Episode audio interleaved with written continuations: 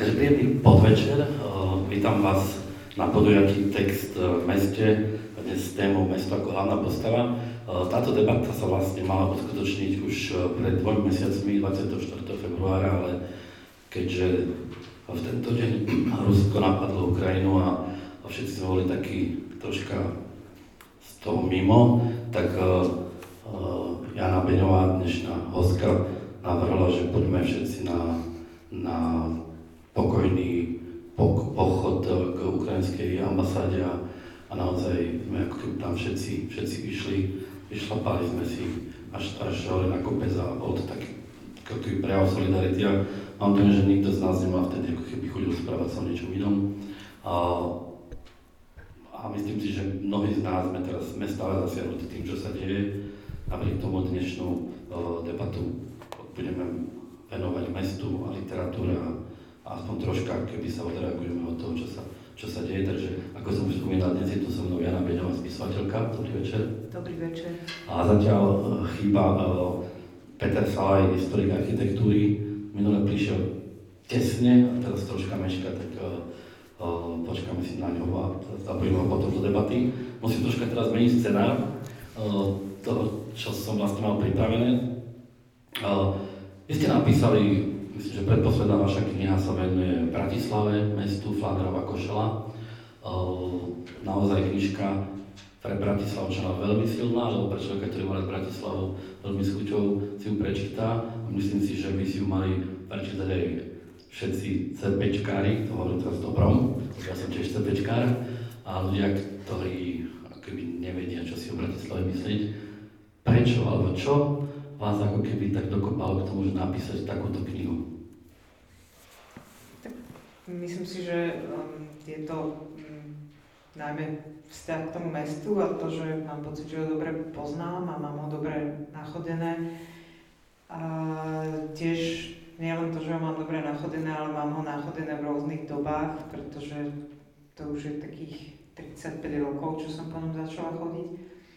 A tiež je to, bol, bol to taký môj, môj, trošku môj návrat k žurnalistickej práci a k ľuďom, by som povedala, lebo vlastne dnes robím novú knižku a tá je už len uh, kompletne založená na rozhovoroch.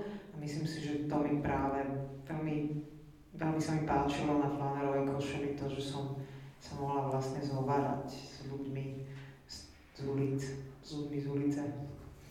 Um, ako, ako, aké dôležité je vlastne mesto pre pre spisovateľa. Teraz nemyslím o knižke priamo o tom meste, ale celkovo pri tvorbe štandardov klasické beletrie. Neviem, ako je dôležité pre spisovateľa, pre mňa je veľmi, ja si myslím, že pre každého je asi dosť určujúce to, že kde žije a že to určuje aj ten jeho život. Ja som vlastne potom, keď e, vypukla vojna, tak som rozmýšľala, selektovala som knihy, ktoré som chcela čítať a jedna z kníh, ktorú som nikdy vlastne si neprečítala a vždy som chcela, bol Svet včerajška Stefana Zweiga. A tam napríklad je tiež veľmi vidno, ako veľmi dôležitá pre neho bola Viedeň a takisto, mm, myslím, je to Salzburg. Je to proste tak, tak silný ten pocit tej Viedne, tých čias a toho Salzburgu, ktorý človek dostane a z čítania tej knihy je to neuveriteľne dobre napísaná knižka, ktorá naozaj človeku poskytne tú atmosféru toho mesta a tých ľudí, ktorí tam vtedy žili a ako sa vtedy žilo. Čiže vlastne to som, to som vlastne chcela zachytiť trochu aj ja v tej knižke a preto minule som na to myslela, že som niekde povedala, že možno o 15 rokov by som sa vrátila vlastne na tej isté ulice a snažila sa nájsť aj tých istých ľudí, hoci samozrejme je otázne, ako sa komu zmení život, ale by ma to lákalo, lebo to už to, to je také sociologické vlastne, že, že čo sa udeje za tých, už tých 15 rokov niečo znamená. A tie knihy od Svajka boli to, bol to ten typ knihy, že si prečíta, tam musím ísť, musím si pozrieť tie miesta, musím ísť tam, kde, kde sa to odohráva? Mm, pre mňa nie, lebo ja Viedeň dosť dobre poznám, v Salzburgu som nikdy nebola, ale tam bola veľmi dôležitá tá atmosféra, ktorú človek nemôže tam zažiť v žiadnom prípade, pretože vlastne on opisoval začiatok 20. storočia. Čo bolo veľmi zaujímavé, bolo to, že on tam hovoril o tom, že to bola doba, keď vlastne mm, veľa európskych intelektuálov veľmi dúfalo a snívalo o jednotnej Európe a silnej Európe, čo vlastne uh, sa znovu táto idea vrátila. A uh, napríklad tam spomenul uh, esej alebo dielo, ktoré nabádalo k tomu, aby sa národy navzájom, navzájom obdivovali a ako zhliadali navzájom k sebe. To som si hovorila, že to asi vlastne sme nikdy nedosiahli a, a je to jedna z tých vecí, ktorá samozrejme bola ideálna, keby sme s obdivom hľadeli na seba navzájom ako uh, jednotlivé národy v Európe a to už nehovorím, že samozrejme aj, aj, aj, aj inde. A ešte ku knižke Flanerovej košely. Poďme vysvetliť troška ľuďom, že čo je to, alebo kto je to Flaner. Tak Flaner je e, vlastne postava, ktorá mm, vznikla v literatúre, je to myslím, že prvý, ktorý do tejto postave písal, alebo ju vlastne vymyslel, bol Podler a vlastne išlo o človeka, ktorý sa netúla prírodou, ale žije v meste, vo veľkom meste a vlastne je to nepokojný, tvorivý človek, ktorý, ktorého čo si vždy vyháňa vlastne z domu, možno aj to ako býva samozrejme. A vlastne je to človek, ktorý hľadá niečo tým túlaním sa v tých uliciach a túlaním sa v uliciach mesta, ale nie, je to, nie sú to nejaké prechádzky, sú to skôr také, také vlastne nervózne potulky. A ako, ako to vyzerá? Obzerá si tie ulice alebo ide za tumane? Ja si myslím, že to veľmi záleží, že mm, ja si myslím, že tá flanerská potulka je dlhá, že trvá určite aspoň dve hodiny, takže ten človek vlastne prejde rôznymi um, štvrťami mesta a vlastne vidí aj zažíva na sebe rôzne vplyvy toho mesta, ktoré sú niekedy podľa mňa veľmi možno pozitívne a práve rozveselujúce až, ale niekedy sú práve naopak ubíjajúce alebo nepríjemné. Takže preto som hovorila niektorým mm, kamarátom alebo kolegom, ktorí hovorili o tom, že tiež flanérujú, ale žijú vlastne v malých mestách, tak som ich nechcela nejako ako uh, im to brať, ale mala som pocit, že proste ten flanér je postava, ktorá je spojená naozaj len s istým, s istým rozmerom mesta, ktoré naozaj musí byť veľké, že, že nemôže byť proste flanér v Banskej šťavnici, hoci samozrejme tam môže byť intenzívnym chodcom, ale jednoducho to, mest, to malé mesto mu neposkytne ten, ten rámec a tie zmeny a, a, a tú rôznorodosť. Ako keby, že Flaner sa, by sa mal strátiť v tom meste?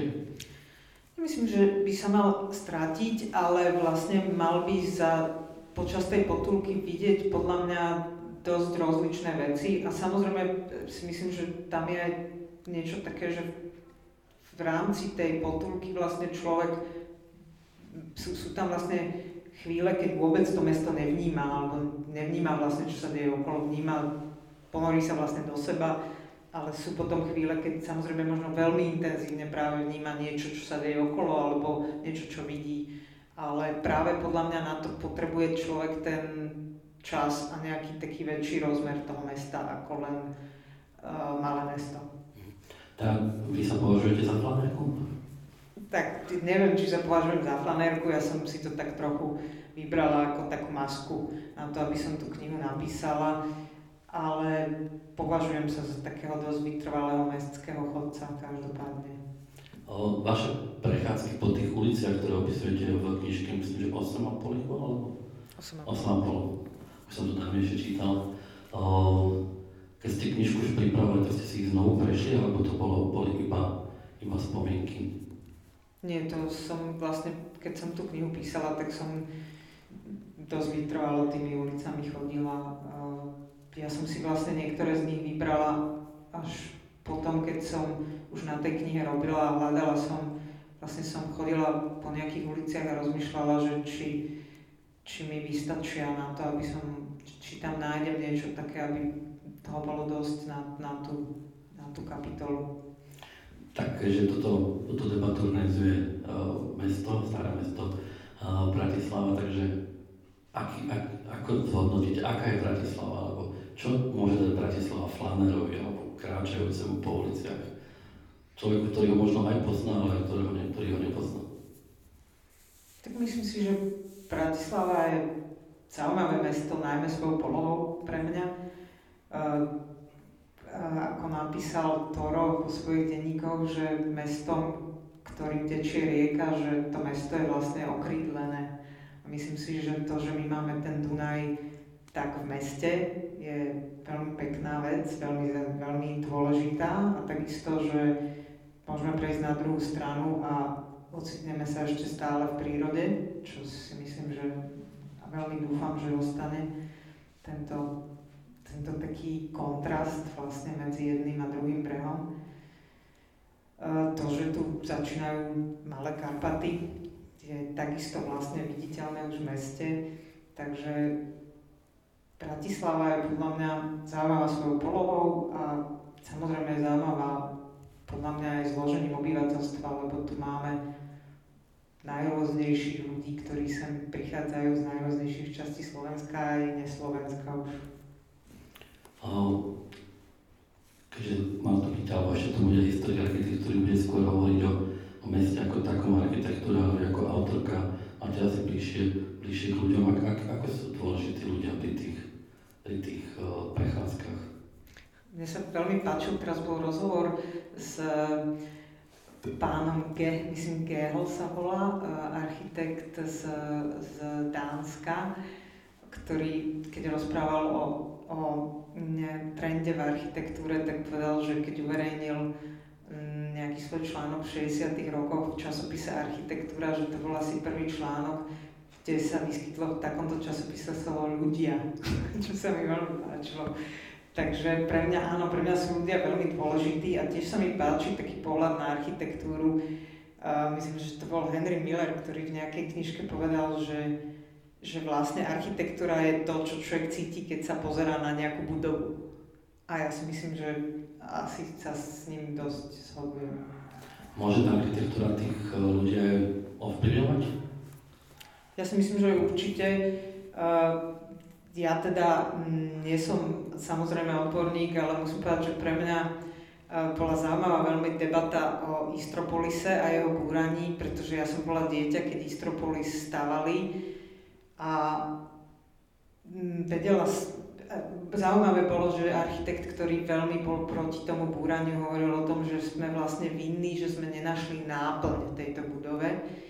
A ja si teda pamätám, že Istropolis vznikol ako kongresové centrum pre komunistickú stranu na stretávanie a ako dieťa som tam bola na pár koncertoch výchovných a vždy ma, vždy ma až tak zastrašili tie obrovské priestory, ktoré vlastne boli len tými ako halami alebo nejakými foaje. A vždy som mala pocit, že to teda bolo pre nejaké veľké stretnutia a mm, ja si nemyslím, že, že ja sa teda necítim vinná tým, že by sme nenašli Istropolisu to naplnenie. Mňa tá budova vlastne a ten kubánsky mramor, pre mňa to bolo príliš spojené s tým vlastne s tou dobou, takže, takže mi za tou budovou nie je ľúto. Už druhá vec je, že čo, čo tam vlastne, čo tam bude. Ja som dnes išiel autom okolo a som už videl, ako sa rozoberá tá budova, tak on nebol smutno z toho. Že... Tak ja si myslím, že vždy, keď sa niečo rozoberá, tak je to vlastne smutné. Že naozaj to vyzeralo veľmi tak depresívne. Dobrý podvečer. Dobrý pod... Strašne sa ospravedlňujem. Dnešný deň. No. tak trochu. Práve sme načetli tému Istropolisu. Že smutné, smutné, je smutno, keď sa pozrie na to, ako sa rozberá. Tak je tam Petra Salaja, historika architektúry z Slovenskej akadémie vied. Ďakujem veľmi pekne a veľmi sa ospravedlňujem všetkým navštevníkom, že takto meškám. Väčšinou takí meškajúci umelci. A veci by mali byť tí, čo prídu na čas a teraz to naopak. to nebolo nič osobné, samozrejme. Ďakujem. Pardon, no. O, Veľmi ľúto. Mali sme debatu o flanerstve, definovali sme ako flanera, tak uh, keďže ste tu, tak nechám uh, ja troška vydýchnuť, tak poďme definovať, že čo, že čo je náplňou, alebo kto je to historik architektúry. Ja myslím, že dobrý historik architektúry by mal byť trochu aj ten flanér, ktorý, eh, ktorý sa túla po tom meste, túla po tých domoch a, a objavuje ich možno z takej eh, neobvyklej perspektívy. Samozrejme tou, tou hlavnou doménou nie je len to samotné pozeranie na tú existujúcu architektúru, ale, ale skúmanie jej minulosti, archív je taký ten, to miesto, kde, kde zistuje o tom dome, o tom meste e, veľa a to je to, čím sprostredkuje možno, možno tú, tú neobvyklosť aj sam, samotných tých objektov, skúmanie ich hodnôt, toho, prečo si ich vlastne e, ceniť a, a prečo o nich hovoriť ako cenných, nielen, nielen z nejakého hľadiska estetického a, a možno toho pocitového, ale práve z hľadiska nejakej hodnoty tej minulosti, hodnoty toho, čo sa tam udialo a prečo, prečo stojí za to, aby tie domy sme nejak vnímali, nehovorím vždy, že chránili, ale v každom prípade, aby, aby sme o nich hovorili a poznali ich. O, môžem sa predstaviť tak, že idete po nejakej ulici, ktorá vás niečím zaujme, nejakými domami alebo nejakou atmosférou a potom začnete sa hrabať v archívoch, že ako, ako sa tá ulica napríklad vyvíjala, čo tam bolo predtým, že prečo postavili práve toto na tomto mieste? Niekedy, ja sa teda konkrétne sa venujem 20. storočiu architektúre a, a urbanizmu a niekedy je to také objavenie, že si všimnem dom, ktorý je možno neobvyklý a zač- začnem nejak pátrať po ňom, ale samozrejme je to väčšinou také mm, už, už, už vieme, o, o čo nám ide, alebo pre, prečo sa zaoberáme nejak, nejakou tou ulicou, dajme tomu, alebo nejakým kútom mesta. Častokrát hm, sa to stane aj, aj vďaka nejakému historickému skúmaniu, inému poznaniu, že, že má, má nejakú tú históriu, ktorá, ktorá stojí za to.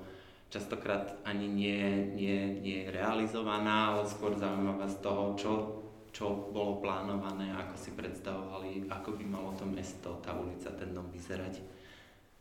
Napriek, na rozdiel od tej skutočnosti. No. Uh, ja rozprávala o knižke Flanerová košela, kde opisuje keby 8 a pol ulice v Bratislave, ktoré dobre pozná. Je to taký, taký troška taký, taký hold týmto, týmto uliciam. Keby ste si mali vy vybrať niečo z Bratislavy, či už je to ulica, alebo môže to byť iba dom, čo by to, čo by to bolo, že čo, čo stojí za to, aby sme si pozreli a možno moc nepoznáme. Mm. Uh, pre mňa takým možno najsilnejším miestom, alebo najzaujímavejším, najkontroverznejším je, je Bratislavské nábrežie, ktoré je stále živé prechodom a, a a zažilo mnoho, mnoho škôd, mnoho, mnoho rôznych um, premien, rôznych predstav, ako by malo vyzerať vlastne dodnes nevieme poriadne, ako by malo vyzerať, ale ne, nezhodli sme sa stále o tom, takže pre mňa je takým možno najnapínavejším miestom to nábrežie a možno aj obidve nábrežia stále viac aktuálne, aj to Petržalské, ktoré sme tak nejak a vždycky brali, že to je tá zelená strana a možno v blízkej budúcnosti už celkom taká nebude, takže je zaujímavé rozmýšľať o tom, ako to mesto na Dunaji vlastne má byť. To povedaný citát, že rieka dáva mestu krídla.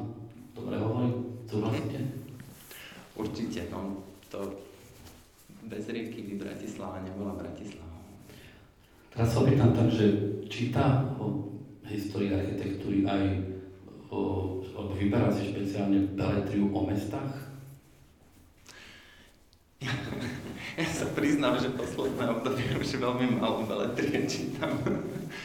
Ale, ale vlastne keď, si, keď som si tak spätne, tak knihy, ktoré mám rád, tak častokrát uh, je tam to mesto uh, takým dôležitým, uh, dôležitou postavou možno. Naopak, spisovateľka, keď chystá knižku o, o meste, tak siahne aj po odbornej literatúre. Našla možno nejaké fakty, ktoré doplňa, doplňa príbeh.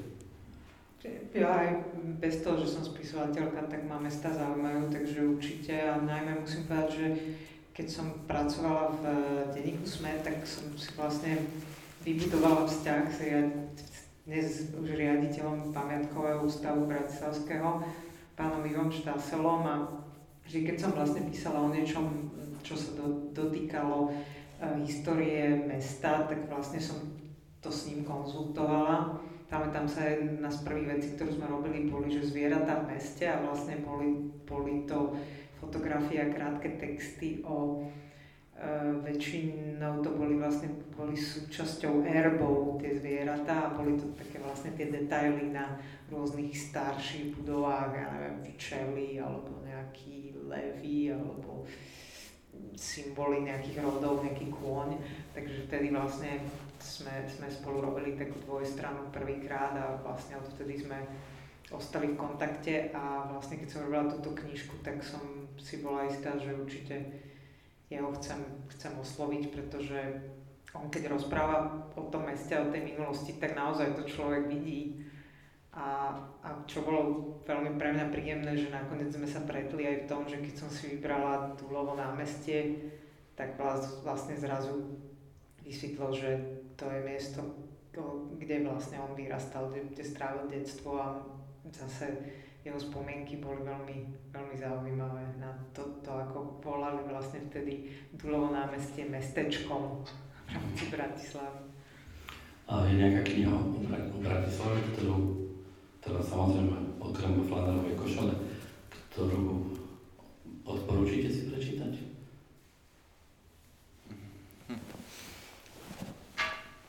No, určite viacero kníh, ktoré, ktoré mm, Bratislavu sú podľa mňa dôležité. Uh, napríklad mám rád aj, aj také akože mm, horeckého texty, ktoré, ktoré nejak sa dotýkajú Bratislavy, ktoré ma vždycky tak tou svojou atmosférou nejak, nejak dostanú. A um, priznám sa, že, že že možno by som teraz urobil takú reklamu, ale, ale uh, s Henrietou Moravčíkovou, hlavnou vlastne zastavovateľkou, sme teraz robili knihu o Bratislave, ktorej sme vlastne skomprimovali možno to poznanie o tom meste a, a, a možno je to jeden z takých odrazových mostíkov, ako sa pozerať na Bratislavu, na, na to mesto ako, ako nejaký plán a neplánovaný priestor. Potom mám rád také tie klasické, historické, ktoré sú možno také um, trochu aj také rozprávkové, ale pán Dvořák, čo robil takú edíciu, tak to, to vždycky rád potom siahnem, že to má taký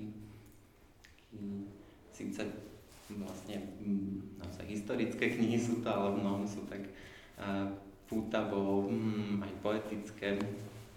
Už som sa pýtal, no, vrátim sa teda k tým, tej knihám, ale pýtal som sa uh, otázku, že aká je teda Bratislava pre spisovateľku a ako ju vidí.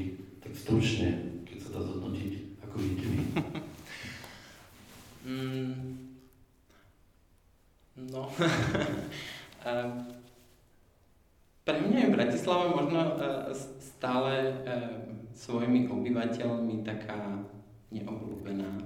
Že možno to je, že, že stále, stále to mesto vidíme len tak kriticky a, a mám pocit, že hrozne málo, málo nás tú Bratislavu má rado takú, ako je. Že je to stále, každý, každý si predstavuje, aká by mala byť možno ale, ale, ale ten, ten súčasný skutočný stav je vždycky len vnímaný cez nejakú nostalgiu za, za tou prešporkom a multikultúrnym mestom mierovým. A, alebo nejaká vízia nejakého romantizmu ala malá Viedeň. A, a, a častokrát je pre, prehliadané to, čo je možno práve zaujímavé, špecifické na tom meste, možno to práve to, tá vrstva nie až tak dávna, a, ktorá, ktorá dáva nášmu mestu nejaký charakter a povedzme si, v skutočnosti je to naozaj tá vrstva naša slovenská, keby sme povedali, ktorú sme tu vytvorili. Takže možno aj nedocenená, by som povedal. Ja som CPčkár a myslím, že organizátori, ktorí, ktorí sú tu, tak sú tiež CPčkári a my Bratislavu celkom radi, ne? Že ja som práve ten, ten typ CPčkára, ktorý vždycky Bratislavu obhajoval, lebo ja mám rád to, to že, to je, že to je také malé a, a také strašne pre mňa domácké, možno. Je tak? Ja neviem, ja teraz som sa prešla mestom a mám pocit, že toľko ľudí, ktorí chcú byť vonku v meste, tak to podľa mňa znamená, že tí ľudia majú asi to mesto radi, že chcú sedieť vonku, dokonca chcú veľa sedieť vonku a samozrejme, že to je aj postpandemický reflex, ale, ale mám veľmi rada to, ako ožívajú vlastne isté štvrte, ktoré nie sú úplne to jadro, ako teraz, keď vlastne otvorili súvisí to aj s tým možno trošku, že otvorili tie hradby a keď prejdete vlastne cez ten e, mostík ponad e, tú, tú, tú, tú šialenú vlastne ulicu dole pod vami, tak ste vlastne na tiež takom novovzniknutom nejakom mm, priestranstve, kde ľudia sedia vonku a dokonca im ani nevadí, že tak blízko je dole vlastne tá, tá strašne uh, frekventovaná cesta. A, a keď tady večer idete, tak tam nenájdete voľné miesto, pretože tí ľudia tam proste tak strašne radi sedia a pozerajú na tie hradby a, a vlastne sú, sú, sú v tom meste a sú s tým mestom. A to si myslím, že je znamenie, že, že ho majú radi a tiež, tiež mm, vlastne mám pocit, že v Petržalke tiež vznikli všelijaké také miesta, kde ľudia radi uh, sedia, idú vlastne von a tam, tam trávia čas a Teda ja tiež som bola prekvapená, že mne vlastne všetci tí ľudia v tej knihe, až na pána Palacinkára, ktorý bol práve v takej, by som povedala, nahnevanej chvíli, ale keďže vieme, že to je vlastne bývalý sprievodca Bratislavou a učiteľ sprievodcov, tak je nám jasné, že tu Bratislavu musí mať aj veľmi rád, len samozrejme ja tiež mám momenty, keď ju nenávidím, tak ako asi uh, každý má, keď sa dostane do zlej situácie vo svojom vlastnom meste a vidí veci, ktoré, ktoré sú proste uh, nepríjemné a zlé a, a, a vlastne sa ho dotknú a trápia. Ja si myslím, že to je prirodzené, ale mám pocit, že Bratislavčania majú Bratislavu radi. Aj, a ne, ja pre mňa nie je také dôležité, bolo to zaujímavé, že e, keď, keď sa mnou robili ľudia rozhovor o, o tej knihe, tak sa ma vždy pýtali, že a vy ste rodená bratislavčanka? A mne to príde, že podľa mňa na tom nezáleží, že keď sa sem niekto pristahuje, vyštuduje tú vysokú školu a ostane tu žiť, tak pre mňa od, od 10 rokov ten človek je už bratislavčan, aj možno aj o 5 alebo o rok, to proste záleží na ňom, že ako sa s tým mestom žije. Takže, takže nemyslím si, že to teraz musíme, že keď niekto napríklad chce písať o nejakom meste, že má byť rodený z toho mesta, to je plná, podľa mňa hlúposť. No. Ale ešte som chcela k tým knihám, že mňa veľmi potešila knižka Rozviazané jazyky, ktorú pred pár rokmi uh, vydal Jozef Tancer, kde vlastne zozbieral množstvo rozhovorov s so starými bratislavčanmi a prešporákmi a je to vlastne knižka o jazykoch, ktoré sa používali v Bratislave. Ale je tam veľmi veľa práve aj vlastne z toho, z tých, tých spomienkach, kde tí ľudia konkrétne žili, čiže je tam veľa vlastne tiež zachytené z toho, z toho mesta vlastne mm, dávneho alebo medzivojnového. Bola to samozrejme taká vec, že, že už nie je len vlastne centrum, takéto to miesto, kde ľudia chcú chodiť na že keď sme ešte počas školy a poviem, chodili často do Prahy, tak sme vlastne závideli to, že nemusíme chodiť do centra v Prahe, môžeme ísť na Žižkové a tam posedávať v dobrých podnikoch a podobne. Ja to, že teraz sa to deje už v Bratislave, ale ja bývam kúsok teda od spomínaného Tulového námestia a mám to, že v tej štvrti naozaj sa vytvára naozaj výborné miesto pre, pre život, začína tam byť všetko, čo človek potrebuje, nemusí chodiť do centra. Toto súvisí s, aj s architektúrou, že vlastne, že, že najprv sa všetko ako keby centralizuje a až postupne človek musí nájsť nejakú cestu, vytvoriť niečo aj inde. No, ja by som možno sú to dve veci, ktoré s tým súvisia. Jedna je asi to, že Bratislava je v zásade veľmi mladé mesto a mnoho z tých štvrtí vlastne vzniklo pred 70 rokmi a teda taký ten život, kým sa do nich dostane, určitý tú dobu trvá. A, a zároveň sa tu deje podľa mňa menšej miere hm, to, čo sa deje v tej Prahe, a teda, že tí turisti a že vlastne to centrum sa stáva miestom turizmu, kde vlastne už domáci ani nechcú chodiť, lebo to ne, necítia ako tú svoju atmosféru. Už sme, ja už tiež mám pocit, že tie podniky v centre už ani neviem, aké sú, lebo všetky sú skôr orientované na tých turistov ako, ako pomaly nepamätám, neviem povedať podnik, ktorý ešte z čias, keď som možno mladší, chodili viac do, do tých krčiem, že ešte existuje vôbec, takže mám, uh, toto sa podľa mňa mení uh, a je to nejaký taký trochu smutný globálny trend, to mám pocit, že v Prahe tiež kamaráti, čo tam žijú, tak sa tak stiažujú skôr, že, že sa im ani nechce vôbec približiť k tomu centru, lebo je to už len taký taký nejaký umelý fake. Ale určite, a, a ja by som možno len ešte sa vrátil tomu, to vyznelo, ako keby som ja tu nejakých CPčkárov že, že všetci nenávidíme.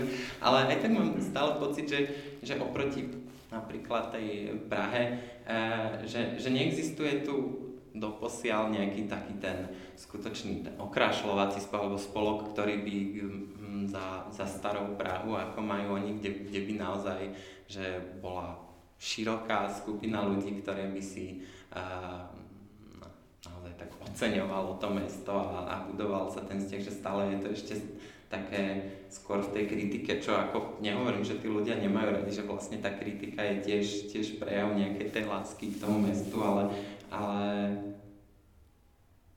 stále mám pocit, že, že ak by ste sa spýtali niekoho, že je Bratislava pekná, tak väčšina by bola taká... Rozpočítá. Odpoveď by bola rozpočítá. Poďme k iným mestám. Sú, alebo keď máte radi nejaké mesto v zahraničí, hoci aké malé, veľké, uh, radi si vyberete knižku, ktorá sa odohráva v tom meste a, alebo ktorá hovorí o tom meste?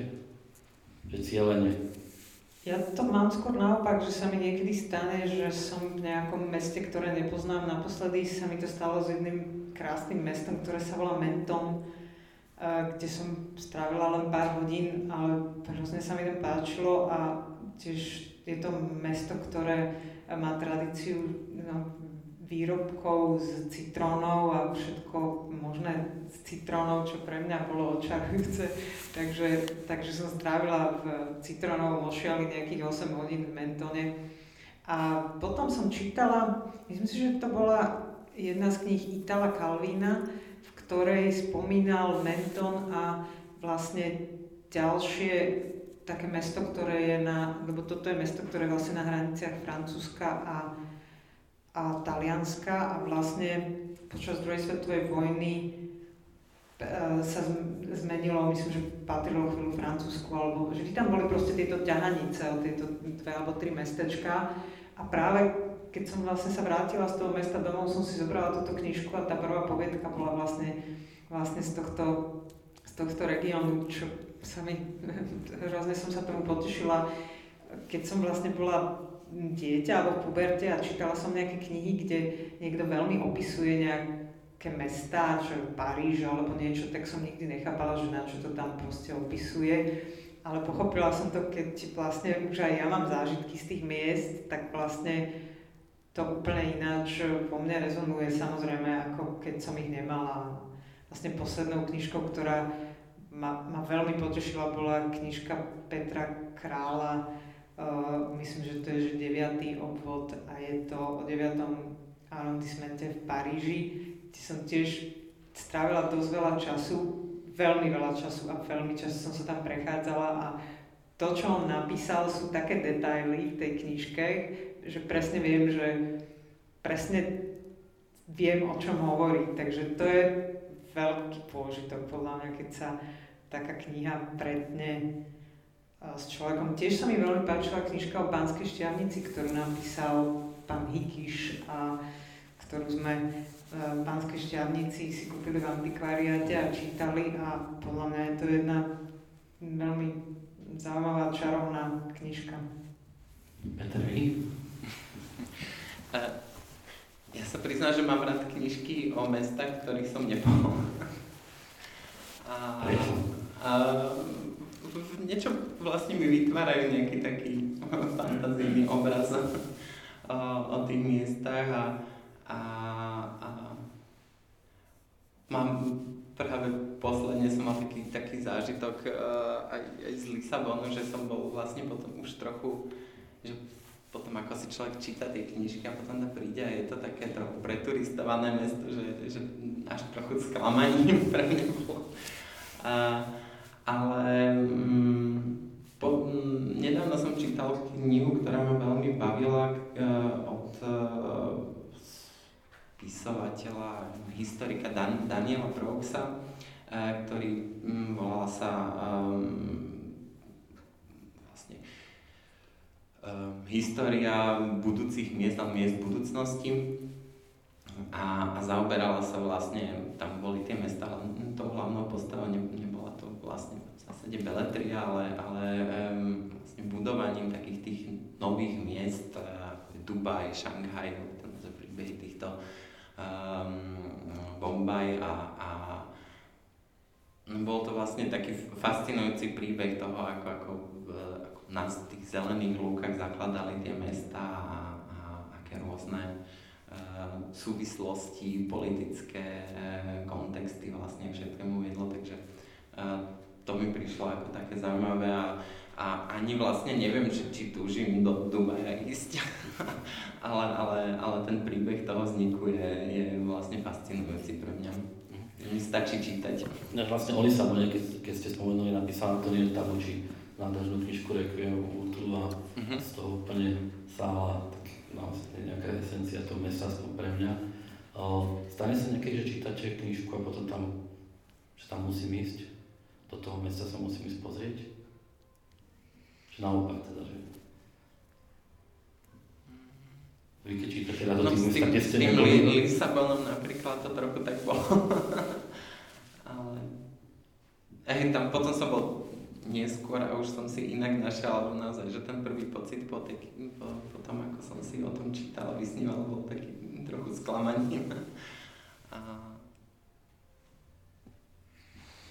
neviem, ja asi mám len opačný zážitok, že som vlastne napríklad nikdy netužila ísť na Island a vôbec nič. Som od cesty, ktorá náhodou sa mi naskytla minulý oktober neočakávala a bola som tak veľmi ohromená uh, tým zážitkom z, toho, z tej prírody a z toho pohľadu, že asi by som, hoci som čítala nejakých islandských autorov, ale to mi nevedelo vôbec, vôbec mi to nevedelo vlastne asi dať ten obraz, ktorý, ktorý som tam potom vlastne zažila ja. Chcem sa ešte opýtať na takú, takú autorky, keď píšete, o, alebo sa vám už niekedy stalo, že píšete o mestách, kde nie ste úplne doma, hľadáte si akým spôsobom informácie? Alebo stalo sa vám niečo také, nejaké také mesto vo vašich knihách, ktoré bolo dobré, sa hodilo do príbehu, ale moc ste ho nepoznali? Tak ja mám dosť veľa miest v mojich knihách a, a ale sú to mesta, kde sa mi teda buď niečo stalo, alebo miesta, alebo nevždy sú to mesta. A mm, preto sa ocitli vlastne v nejakých mojich knihách, niečo som s nimi zažila, s tými mestami, alebo v nich zažila. Ale ja si, keďže, keďže vlastne m, okrem flanerovej košele ja píšem m, e, vlastne beletriu, tak ja si nehľadám nejaké dodatočné ešte informácie väčšinou. Veľmi zaujímavé pre mňa bolo a to zatiaľ uh, ešte stále sa chcem k tomu vrátiť, k tej téme, keď som bola v Koňaku, ktoré, čo, čo bol pre mňa tiež taký, taký objav, že existuje mesto, že, ktoré sa volá Koňak, tak vlastne mi vysvetlili, že keď som sa tam prechádzala, tak som zrazu videla budovy, ktoré vyzerali ako keby boli zbombardované, ale neboli zbombardované, len boli úplne ohorené, proste ošláhané plameňmi. A potom mi vlastne vysvetlili, že to bolo vlastne, tak vyzeralo aj Bordeaux a vlastne je to huba, ktorá sa volá, myslím, Torula companiensis a je to vlastne huba, ktorá vzniká práve uh, pri, uh, pri tom, ako vlastne starne a zreje koniak a je to vlastne ušlachtilá huba, ktorá pokrýva súdy znútra. Hej? A asi aj zvonka teda. A bohužiaľ práve tým vlastne, že tak dlho sa tieto mesta tomuto alkoholu venujú, tak vlastne ona tá huba absolútne ovládla aj, aj tie domy a tie budovy. A vlastne mi povedali, že asi pred no tam som už bola pred 5 rokmi, tak to je tak možno 20 rokov dozadu, boli veľmi vďační, že Porto získalo nového primátora, ktorý vlastne dal očistiť väčšinu tých budov, lebo hovorili, že to Porto vlastne bolo úplne jak nejaké vojnové mesto čierne. práve, áno, čierne kvôli, kvôli tejto torule. A mne sa vlastne veľmi tento príbeh páčil a napísala som takú poviedku, ktorú som ale zatiaľ nedokončila, ktorá vlastne spočíva v tom, že tá huba neutkvieva len na tých budovách samozrejme, ale aj na tých ľuďoch a tí ľudia černejú. Takže uvidíme, že či sa k Torule ešte vrátim. To je úplne jednoznačná inšpirácia mesto, dá sa povedať. Určite, lebo to som naozaj nikdy v živote predtým nevidela. Nevedela som si vysvetliť, že, že prečo je tam toľko pekných starých budov, ktoré sú úplne... Naozaj máte pocit, že proste vyhoreli, alebo teda, že boli v nejakých plameňoch a teda, ktoré ich nezničili, ale navždy sú poznamenané nejakou, proste nejakým požiarom. Naozaj tak tie mesta vlastne vyzerajú. Ja som sa pýtal na to, že, že písať o keby neznámom meste, keď som robil rozhovor s, s Genasium, francúzským autorom, ktorý jedna jeho kniha sa z veľkej časti odohráva v Prahe, tak ja som mal dojem, že ten človek tam keby, že musel stráviť naozaj že veľký, veľ, veľ, veľmi dlhý čas a on mi na to odpovedal iba jednoznačne, že Google Maps, Google Air, on si naozaj naštudoval tú, pravu len z tých satelitných záberov a, a z mapy. Dá sa tak mesto spoznať?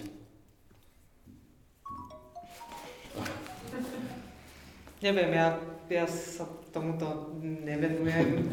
Takže, to, takže neviem, ale myslím si, že ľudia to vždy robili, že veľa ľudí snívalo nad mapami, aj keď nebol žiaden Google a, a vlastne pozeralo si rôzne miesta, mesta, krajiny a kde sú a ako sa tam možno dostať a snívali, ako to si myslím, že vždy existovalo. A myslím si, že to je dosť taký pochopiteľný nápad, že niekto, keď sa chce inšpirovať niečím, čo vlastne nepozná, tak si to vlastne začne nejakým iným spôsobom ohmatávať. Čo si tu vymyslíte? Ja si myslím, že áno, že, že každá vlastne mm, je to nejaká interpretácia a vytvára nejaký obraz a, a, že veletri je to úplne regulárne alebo fantázia môže cez tie mapy, cez nejaké iné zdroje priniesť bez toho, aby sme poznali to konkrétne mesto. História sa tiež dá študovať, myslím, že úplne možno práve naopak vie ovplyvniť ten súčasný stav, ak, ak chcete písať o stredovekom meste, no nejakému inému pohľadu na to mesto, čo nevidím problém, ak, ak ne, nemyslím si, že je nutné si prežiť to mesto, aby, aby ste ho skutočne nejak poznali, lebo aj tak, aj keď pochodíte do mesta, prežívate ho, tak môžete povedať, že skutočne poznáte. Ja si tiež myslím, že Bratislavu teraz nejak poznám a môžem vo všetkom mudrovať. A to je také teoretické, aby, nie, že že to mesto sa tak teoreticky človek spozná z takýchto keby zdrojov. Môže uh, ho poznať. Uh, mne sa veľmi páčila knižka od uh, Olivera Hilmesa uh, o Berlín 1936, uh,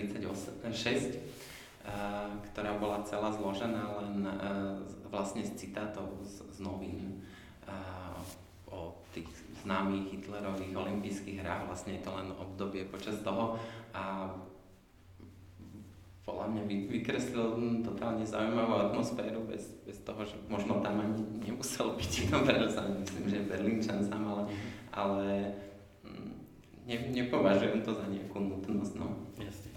Niečo. Ja myslím, že keď Milan Lasica spieval Spomínam na Paríž, nikdy som tam nebol, že nieč, on, o, o niečom to svedčí a ja si myslím, že veľa ľudí uh, kedy si tu snívalo o Paríži alebo o Londýne alebo o New Yorku a možno aj stále sníva a vlastne tam nikdy neboli, ale hľadajú si cestu, ako sa k tým mestám priblížiť a myslím si, že jedna z ciest je napríklad presne aj to, že človek číta knihy a tam vlastne Nemusí to byť priamo predsa tá kniha o tom meste, ale je kopec literatúry, ktorý je veľmi spojený vlastne s nejakou dobou a s nejakými miestami, kde vznikla. A tam je a ešte jeden martel, Madame Slovákov, a to zase koniak. Zase sme, zase sme títo. Zase sme v koniaku, no. Dali ste si koniak v koniaku? Dala som si koniak v koniaku a mm, je to zaujímavé malé mesto, musím povedať, no, koniak. Len teda čierne ešte stále trochu. No, to je také úžasné, že som v Koňaku a Koňak je vo mne. v Slovensku je také mestečko, ktoré sa volá že Pivko. Samozrejme, keď sme cez ňu prechádzali, sme sa museli zastaviť a dali sme si, ale že malé, alebo Pivko, že nie. Skvelé, Pivko. Hovorila mi jedna z paní, ktorá je teda z Koňaku, že keď raz v živote taká staršia cestovala, myslím, do Polska, takže keď prechádzala tými colnicami do, do socialistických krajín, takže tí, tí, tí policajti si neveriaco premeriavali ten pás, že niekto môže byť teda z koniaku. Uh, sú nejaké momenty alebo niečo, čo je na fasáde napríklad budov, alebo niečo zaujímavé na uliciach, ktoré, ktoré vás inšpirovali, že, sa, že ste ich, teda okrem samozrejme koniaku, že ste ich zapojili do, do nejakého literárneho diela a naopak, že vás inšpirovali, že vy keď niečo objavíte niekde v nejakom meste, niečo na budove alebo na ulici, tak začnete si to teda hľadať, že prečo, čo to je, začneme literatúrou. Ja myslím, že áno, ja mám aj veľmi rada všelijaké nápisy alebo grafity, ako som vám pred, pred začatím ukazovala jedno teraz, čo som objavila v sade Janka Kráľa, kde sú stále ešte také zrúcané záchody, ktoré kedysi patrili k Luna Parku a už to nič v tom nesvedčí, že sú to záchody, je to proste taká malá zrúcaná stavba a na nej je nakreslený Bratislavský hrad, tak ako sme o ňom hovorili v detstve, že to je ten vlastne obrátený stôl nohami hore, tak on je tam obrátený ako ten stôl a z neho trčí taká myš. Tak som si hovorila, že to je tá bratislavská myš, ktorá revala. tak to sú veci, ktoré ma, ma vedia potešiť. Lebo naposledy, keď som bol Prahe, tak som zobral deti a sme sa prechádzali teda to veľa po meste a som bol úplne šokovaný, ako si dcera, 12 ročná vtedy, všímala všetko na tých, na tých budovách a to bolo neustále otázky, že prečo tu je toto, prečo tu je toto. Ja som na 80-90% tých otázok naozaj nevedel odpovedať. Že bolo naozaj, že malo by fresky a podobné veci. To je to, čo napríklad vás láka, presne zisťovať tie veci. Mm-hmm. No áno, áno, určite je to jedna z vecí, ktorá je taká uh, lákavá alebo um, inšpiratívna. Uh, teraz tiež taká nová vec, ktorá som sa dozvedela, už som zaregistroval pár uh, na fasádach, hlavne v starom meste, uh, sa ešte nachádzajú také už naozaj dosť zošuchané šípky, ktoré vlastne malovali cez druhú svetovú vojnu ako šipky k úkrytom protibombovým a naozaj zo pár ostalo a je to, je to vyzerá to, že budú, budú aj pamäti hodnosťou mesta, že nejakým spôsobom sa teraz výrazne, ale prišlo mi to ako veľmi zaujímavé, že som doteraz sme sa venovali vlastne, písali sme knižku o venovej Bratislave, tak toto sme neodhalili a veľmi ma to potešilo, takéto zistenie, že sú tu takéto stopy stále ešte po, po našej minulosti. Keď už sa bavíme teda o knihách, o, o mestách, musím sa opýtať jenom takú háklivú otázku, čo Bedekre? Kupujete, čítate? Keď som kedysi niekde išla prvýkrát, tak som si kúpila áno Bedeker aj som si ho čítala. Jeden z pekných takých Bedekrov potom bol napríklad zameraný na umenie a umelcov. Myslím, bol jeden taký pražský a jeden parížský, kde to sa vlastne sústredovalo na rôzne osobnosti, ktoré v Paríži napríklad žili na ktorej ulici presne, kde uh, kde, kde žil Kami, kde žil Beckett a tak ďalej, tak, tak to boli také zaujímavé, zaujímavé knižky pre mňa, určite. Mm, ja tiež mám rád Beckett, stále častejšie mám, alebo málo kedy sa podarí naraziť na taký, ktorý je možno taký menej banálny pri tom cestovaní, ale mm, čo mám tiež rád, knihu, ktorú už, už spomínaný uh, tancer uh, napísal knihu o Bratislave, ktoré meno si neviem teraz spomenúť, ale venuje sa priam práve Bedekrom o Bratislave historickým od 18. storočia, rôzne cestovatelia až po myslím, druhú svetovú vojnu a a je to úplne fascinujúce, čo všetko sa vlastne cez tie bedekre historické vie vlastne dozvedieť nielen o tom meste, ale celkom o tej minulosti našej, že ako sa vlastne v takýchto možno v tejto dobe považovaných za nejaké banálna literatúra zaznamenáva tá história minulosti toho mesta. Mm, to je perfektný pohľad, ktorý človek, ktorý bere bedekery ako takú používateľskú vec. Hej ako neuvedomí, že to naozaj môže byť aký záznam nejakej doby, lebo väčšinou to že človek, keď si kúpi BDK, tak je tam napísané, že úžasná o, zapadnutá o, krčmička niekde v opustenom prístave a príde tam a tam stavenisko s 12, 20 poschodovými hotelmi. To možno zase tá nevýhoda, to je ten turizmus zase. Mhm, určite, no.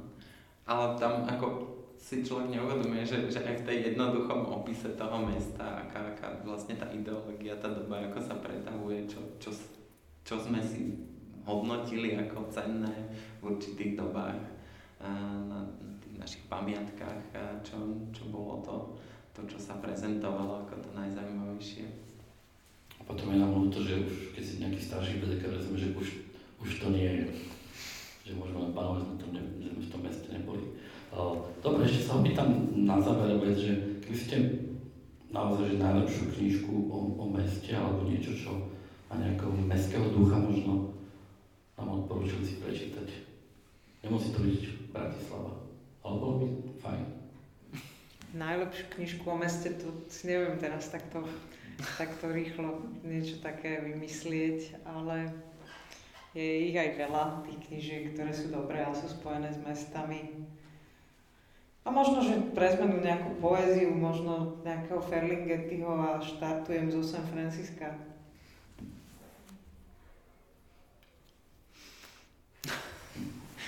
Chceš ty to bez toho niekde? Neviem, no. Kedy si som zbožňoval to Itala Kalvina. Jasné. Áno, to asi každý. a, ale ale vlastne aj ten Marko Polo podľa mňa je možno v niečom ešte lepší, ešte viac autentickejší. Mm. ak máte nejaké otázky na dnešní hosti, nech sa páči, možno sa opýtať. Ja sa pýtam, kde sú tie šípky? Na ktorom Je to uh, mm, určite... Dobrovičové. Na, na dobro, hej, hej. Ale fakt na, na veľa miestach. Uh, na? Je to, no, je to fakt nenápadné, sú to väčšinou akože taká no, normálna biela šipka, kedy si asi fakt už sú väčšinou také zotreté, že na Hajdukovej tiež je e, jedna. A tu som si asi ja tak uvedomil, že, že, že tak vnímal, vždycky som to bral ako, áno, áno, je to na úrovni očí a niečo býval, bývali aj na, na zemi, ale nikdy som to, ne, som to bral ako, že tam asi pred desiatimi rokmi bol nejaký obchod, alebo že, že to nie je niečo takéto fakt staré. To vieme, že ich nebudeme potrebovať, tie šípky a tie kryty. Ešte nejaká otázka? Môžem? Nech sa páči. Komentára do otázky, ak môžem. Um, k Chalnerovej košeli. Ja chodím do medzigeneračného knižného klubu na Záhrebsku, do knižnice. A my sme tam čítali tú knižku a mimoriadne nám sadla, musím povedať. Naše kluby sú také, že tak hodinu a pol trvajú. A tuto sme po tretej hodine naozaj nevedeli sa rozlúčiť nejakým spôsobom. Stále sme tam objavovali ďalšie veci a ľudí, ktorých, ktorých poznáme osobne, ulice, na ktorých niektorí ľudia vyrastali a tak ďalej. Čiže bolo to veľmi také intimné a silné. Tak vám za to chcem poďakovať a ešte vám Ďakujem ja. povedať, že a potom sme sa dohodli, že nemôžeme s tým proste ešte skončiť s tým plánom. Ideme ďalej, ale ďalšie stretnutie sme sa dohodli, že si dáme našich vlastných 8 ulic. Takže sme vytvorili potom ešte ďalších 8 bratislavských ulic, ktoré sú pre nás z rôznych dôvodov dôležité. Takže bolo fajn. A otázka, chcem sa opýtať na, na, na, na Šancovú ulicu, kde bývam blízko. Ja celkom mňa prekvapilo trochu, že ste sa nevenovali tomu, tomu strašnému vežiaku, že to je taká traumatizujúca vec pre, pre ľudí, ktorí tam žijú. Um, a stále som čakal, že to možno nejak príde, že možno Ale myslím, že tam je, je, je tam- spomenuté. Dokonca tam mala byť aj fotka, to už neviem, ale je tam určite som, lebo my sme, ja keď som bola v SME, sme o tom písali a práve som tam dala, že to, áno, veď ja tam okolo neho idem a vlastne on ešte stále nie je dostávaný v tej chvíli a vlastne tam píšem, že to je ten vežiak, ktorý mal byť mať pôvodne, ja neviem, 8 poschodí a nakoniec má 30 alebo koľko. Myslím, že určite, lebo to je samozrejme, je to jedna z budov, kde si myslím, že naozaj uh, a priori byť proti výškovým budovám to nie som, ale naozaj po tej šancovej, keď idem, tak si vždy hovorím, že to tam vôbec nemá miesto jednoducho a, a ten celý proces teda, ako to dosiahli, bol neuveriteľne uh, nechutný, takže bohužiaľ, no ale, ale, ale napriek tomu tá šancová ešte človeka prevála inými vecami. Ale ďakujem veľmi pekne, lebo, lebo uh, veľmi sa teším, že, že ja si myslím, že presne to som vlastne chcela, že, že ľudia, ktorí po tej Bratislave chodia, že každý má, nehovorím, že 8,5 ulice, ale má nejaké ulice, ktoré tak dosť dobre pozná a vlastne je to zaujímavé o nich rozmýšľať. Ešte, pán, pán Vysalaj, otázku, prepáčte, že mám povedať. Pán Salaj, som si na tie, presne tá, tá, tá, tá bytovka, o ktorej sme hovorili na Šancovej, um, to je taká, že traumatická nejaká záležitosť. Máme tam ten na Žilinskej blízko, ktorý sme takmer stratili. Um, je tam stácia na, Záhrebskej pre starších ľudí, ktorý, ktorý zanikol pred 5 rokmi. Uh, že z hľadiska histórie možno, že ako sa, ako sa mesto vyrovná so svojimi traumami, alebo ako sa s nimi má vyrovnávať? Teda, Ja sa vždycky tohto bojím hovoriť také generalizujúce, že toto je proste zlé. A ne, nedaleko na, na Šancove na križovatke Račianskej je tzv. tá zebria ktorá tiež bola jeden z najhorších domov. A sa obávam, možno, teda, ne, ne, nechcem byť prorok, ale možno o 50 rokov z toho to budú ľudia považovať ako pekná, zaujímavý dom, ukazujúci na začiatok milénia. Žiaľ, ako, áno, podľa mňa uh, aj pri tomto vežiaku uh, premiér, či ako sa volá, ja som tam teda prednedávnom sa odsťahoval od, ne, od, zblízka odtiaľ, takže už, už ne, nepozerám na ňo našťastie, ale ma, ma štve možno ani nie, už ani nielen tá, tá výška alebo to umiestnenie, ale to, že je to tak hrozná architektúra, akože je to tak banálny dom, ktorý, že aspoň keby bol dobrý, no. A... Nie, myslím si, že, že, že nechcel by som byť prorokom. Fakt, uh, pred 100 rokmi ľudia nadávali na lebo architekti kritizovali 19 štúrkové domy, to je otrasné, to treba zbúrať, čak to nemá žiadnu hodnotu a dneska by sme plakali, plačeme, keď niečo takého niekto ničí, takže že čas. čas, čas veci zmení. Tak možno ľudí naozaj nemajú ten postup, že akým takéto stavby, stavby sú postavené. Že možno aj keby to bola že krásna budova, tak to ľudia budú takisto nahnevaní, lebo tam prišlo k nejakému podvodu, dá sa povedať. Aj nie, že ako keby, ale No, teda kreatívne. Hej, určite to je. Ale keby bola krásna, tak trošku zaospravedlňujem. Áno, čas. Čas, čas. Nech sa páči ešte. OK. Tak ďakujem pekne Petrovi Salarovi a Jane Beňovej za debatu o meste ako hlavne postave. Ďakujem vám, že ste prišli. Veľmi si to ceníme. Mali sme takú debatu, že či ľudia ešte chodia na takéto akcie, chodia. Sme veľmi radi. A o mesiac, myslím, 26. maja bude ďalšia debata. Neviem Na presne. tému, na tému bude poetky píšu prózu a príde Maria Ferenčulová a Veronika Daniško, da, Dianišková. Takže opäť to bude moderovať Maria Pešová. Tak teším sa na vás. 26. mája. A príjemný večer ešte prajeme. Ďakujem.